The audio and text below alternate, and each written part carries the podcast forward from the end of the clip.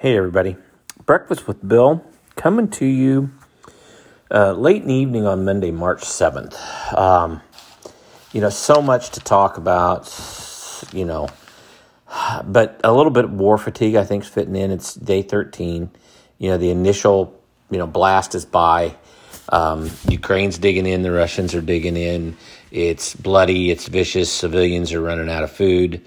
Um, now, I, I, will find it interesting that some of the policymakers here, uh, at least university policymakers, they're into a CRP discussion about we need to release CRP acres because if Ukraine can't get that wheat planted, the world doesn't have enough wheat. We don't have enough grains. We don't have enough corn. You know, yada yada yada yada yada. And, and I can say that probably the fake meat people are just uh, loving this because uh, you know, it takes a lot of grain to feed this livestock, and uh, and really, I shouldn't say it that way. It's not that much, and and we have efficiency that you know 50 years ago 100 years ago farmers would have just dreamed for on on you know our feed efficiency and how we convert stuff and what we do and the feed stuffs we use and the fact that we use a lot of byproducts that if that you know if we didn't feed them to livestock these byproducts would probably end up in a landfill. Um, and you know it's it's it it works really well, but yet the the fake meat people are probably looking at this cow liquidation that's going on, and if it doesn't rain in the southern plains and corn stays expensive, you're going to see a lot more cow liquidation. A lot of heifers will not be retained; heifers will be sold.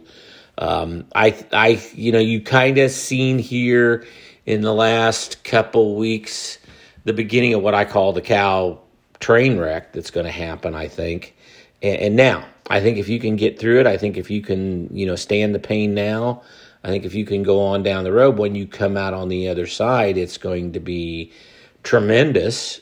I mean, just huge, but you got to get to the other side. But the, the CRP, you know, th- there there are like the Theodore Roosevelt group. Um, that's mainly from what I could see my, my interaction with them were wealthy wealthy business people that owned ranches or big farms, and they wanted a chunk of CRP to have subsidized hunting ground. Um, you know, you're going to have everybody from the butterfly people to Ted Nugent taking you on if you try to take CRP out. I I think, my opinion, the easier thing to do is to allow haying and grazing on all the CRP acres, including filter strips, because that's some of your best grass and and you know what? If if if that filter strip's there to grab nutrients and hold them when you take that hay off you're actually removing the nutrients from that ground that's in that hay and making your your what I call nutrient sink al- along that uh, drainage ditch or waterway actually a better deal. Well okay. Um, the hay ground's easier converted into crop ground than the CRP, especially, you know, the CRP is going to, you know, a farmer's going to get cost share to, to next year or the year after put that, you know, ground back in CRP. Now, you could maybe let people that are in their last year next to last year out early. Uh, that's a that's a possibility. If people want to get out, they could get out a year or two early. Then you don't have to worry about it going back in. Um, the the other thing, you know, is once I said, you know, allow haying haying and grazing on the CRP, and you know, then the farmers can convert that hay ground, especially a lot of that hay ground after the first cutting. You know, they'll get a first cut of hay off of it, and then plant beans or, or even plant a late crop of corn. Um, can could make the work out. Um, now, let, let, let's face it, the greens probably are loving this because they've always known they need four or five dollar a gallon gasoline to make their alternative energy work. And plus, they can say, "See, look at all the wars over the oil, and all alternative energy. Alternative energy doesn't have that." But I could also make the argument that if we were, as under President Trump, we were energy independent, we were producing uh, more oil than we actually were were consuming as a country and so we could have that oil to help Europe. And if Europe wasn't so doggone dependent on Russia, and if we had our had more oil in the world being pumped right now, which we could do in our own country, uh, that would reduce the price, and we wouldn't be financing Putin's war effort. but it sure looks like to me we're doing everything but increasing oil production in the United States. We're going to Venezuela. We're going to make a bad deal with the Iranians. Um, we're we're asking Saudi Arabia. We're you know cr- crank it up, but what are we doing ourselves? Um, you know, I mean, just just look at the clips, listen to the, the video clips of Biden's energy secretary. She wants high energy prices. She keeps talking about, well, you know, we knew this transitory phase between fossil fuels and, and green energy was going to be expensive. That's because green energy is expensive. Um, so, so I think they're probably liking this inflation in energy. um, you know, the, the, um, you know the transition to get off oil and gas and and that's not going to happen tomorrow the next day and and I think you're seeing um, you know when when you're buying oil from tyrants terrorists and other bad guys that's a heck of a green strategy. I mean how much carbon's getting tossed in the air from all the bombs and bullets and everything else going off in Ukraine? And the fires um, you know, um, now I will say that the Ukrainians are holding in there. I think a lot of people thought this thing was going to be three, five days, a week at the most, ten days. We're now on day thirteen, and and the Ukrainians, if if what my sources are correct, they actually killed a Russian general, a chief of staff for the 41st Army. Um, and they're having some communication problems. They're having some logistic problems. I think they're having a lot of morale problems in their army. I think their army's like, why are we fighting our cousins, basically? Um, you know, why, why are we doing this? Um, you know, and, you know, does the average Russian soldier want to get killed trying to take over Ukraine? That's probably not the enemy they thought they would be going after. Uh, you know they're they're bringing in Syrian fighters, they're bringing in Belarus, they're transferring more troops in from the the eastern part of Russia. Um, you know, now I will say, if you look back two years ago, this same week, this week two years ago, that was our last normal week. And what I mean by normal, we didn't have a pandemic. We didn't have. I mean, this this thing was starting. This thing was you know moving along but, um, you know, the world wasn't locked down. We weren't shutting everything off. Um, and, and, I can tell you from my own personal experience at, at, where I was working at the time, I didn't have the problem with the initial, you know, shut it down for two weeks to flatten the curve. But once we kind of figured out what we got and where we were, it was primarily older people and people with health issues. Yes, you were losing the occasional younger, healthy person to this thing, but you do to flu too. But you kind of look where this thing was going. There was a point in time, especially after three months, six months, okay, we got to get back to some time of normal. And now, you know, we were coming off COVID and then Ukraine pops up. And so we're not back to normal yet and I wonder what normal is going to look like coming out the other side because I don't think normal coming out the other side is going to look at the normal here. And you know, look, look you know, the, the, the trucker protests in Canada. You got trucker protests here in the United States, and the truckers understand it because there's so many rules and regulations and so many different agencies and so much stuff they got to put up with. Uh, we used to have our authority, and I used to haul commercially, and um, yeah, it's pain you almost have to pay somebody to fill out all the paperwork for you and keep you straight. And, and I, and I still got my CDL, and I just got through last week going, getting doctor's appointment, getting my medical stuff, and I got the medical stuff up on the side of the ice box. I got to take that in to the um, Secretary of State's office, and uh, they'll they'll go through it and say, "Yep, doctor says you're healthy. We're good to go. You can drive for two more years."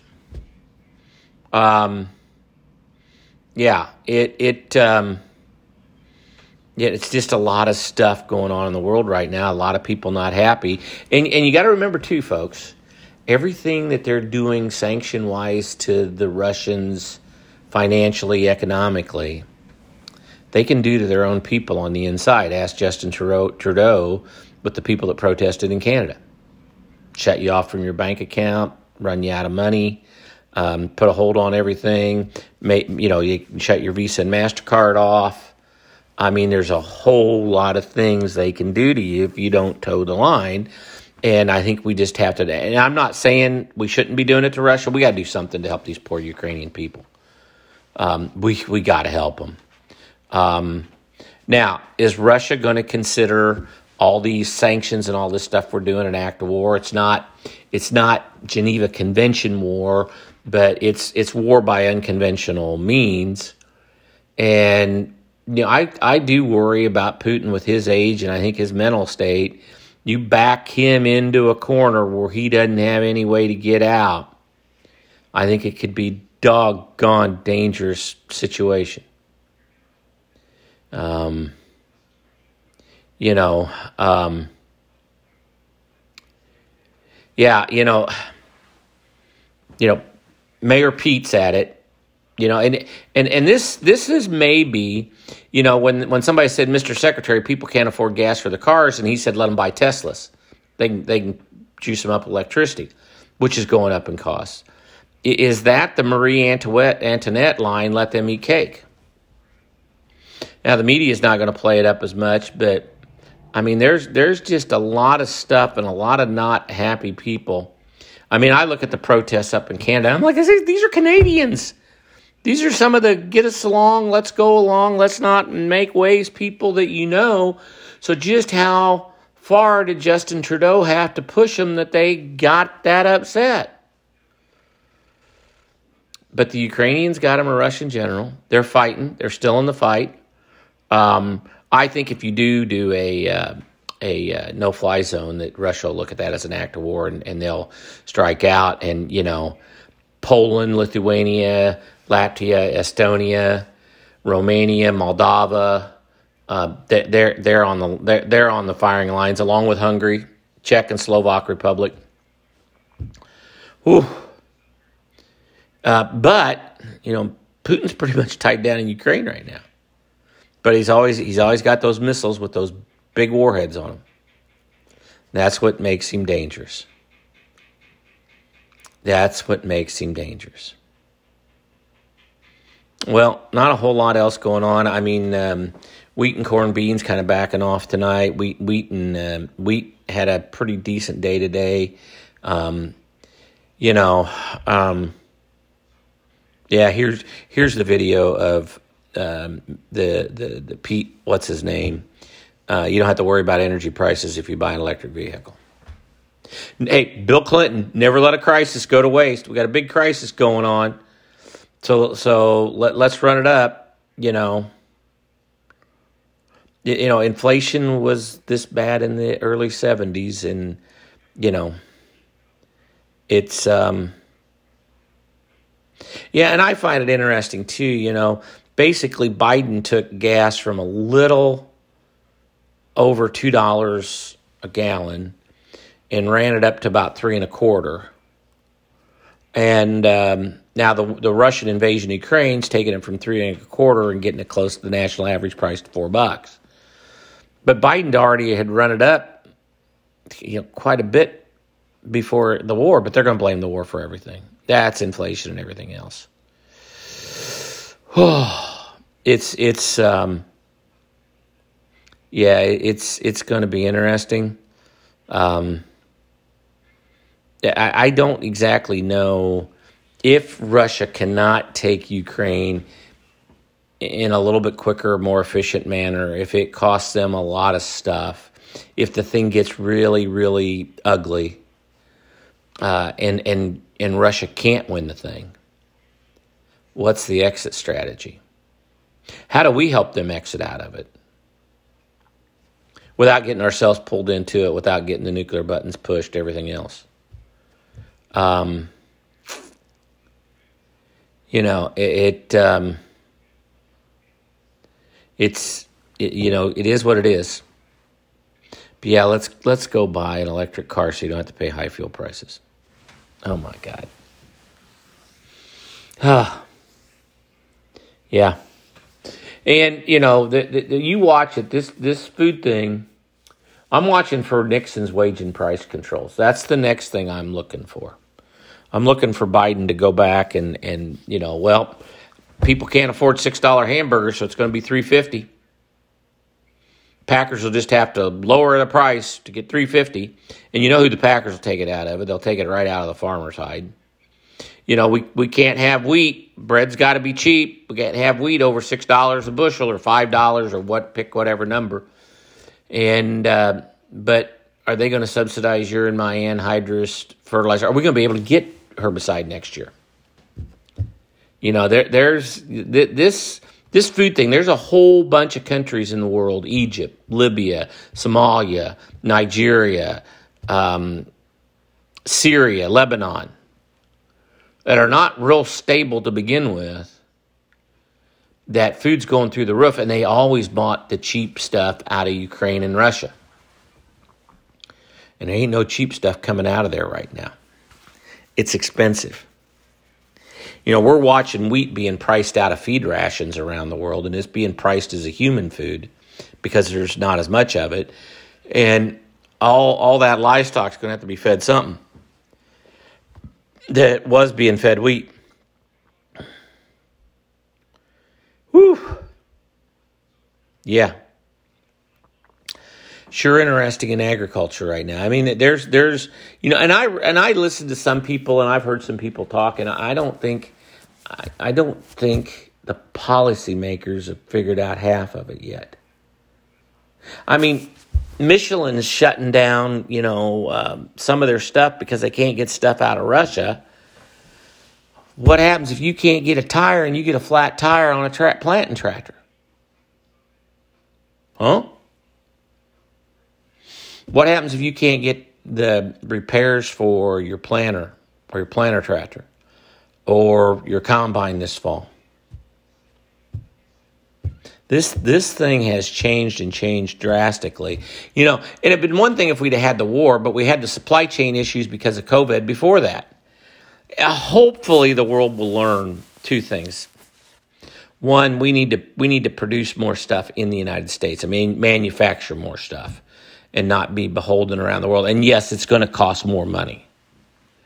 It's just the way it's going to be because it's more expensive to do business here because we don't have the cheap labor and we got and we could do some stuff to get rid of a lot of the regulations, but we're not going to.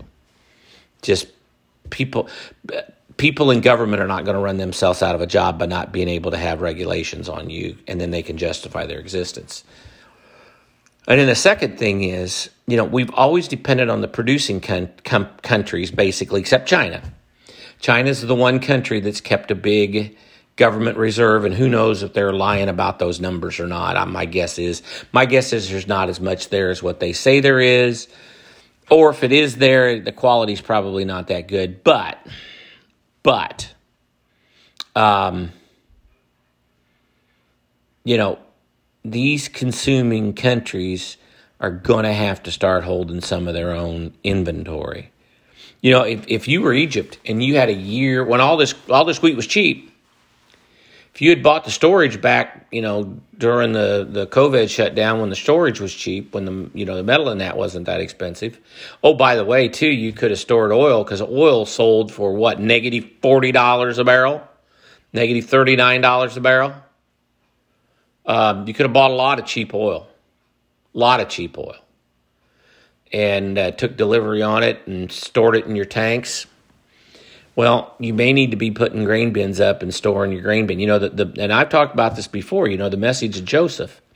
You had the seven fat years and you stored up for the seven lean years. And Egypt basically owned everything at the end of the seven lean years because they were the only ones with grain for food, and people literally sold themselves into slavery to have something to eat. But just think, and that's what I'm going to title it. Two years ago was the last week we had that was normal. This week, two years ago, was our last normal week. And I'm not sure we're going to get back to normal for a long time. And what that new normal is going to even look at, look like. Well, hey, smartest audience in agriculture. Thanks for listening.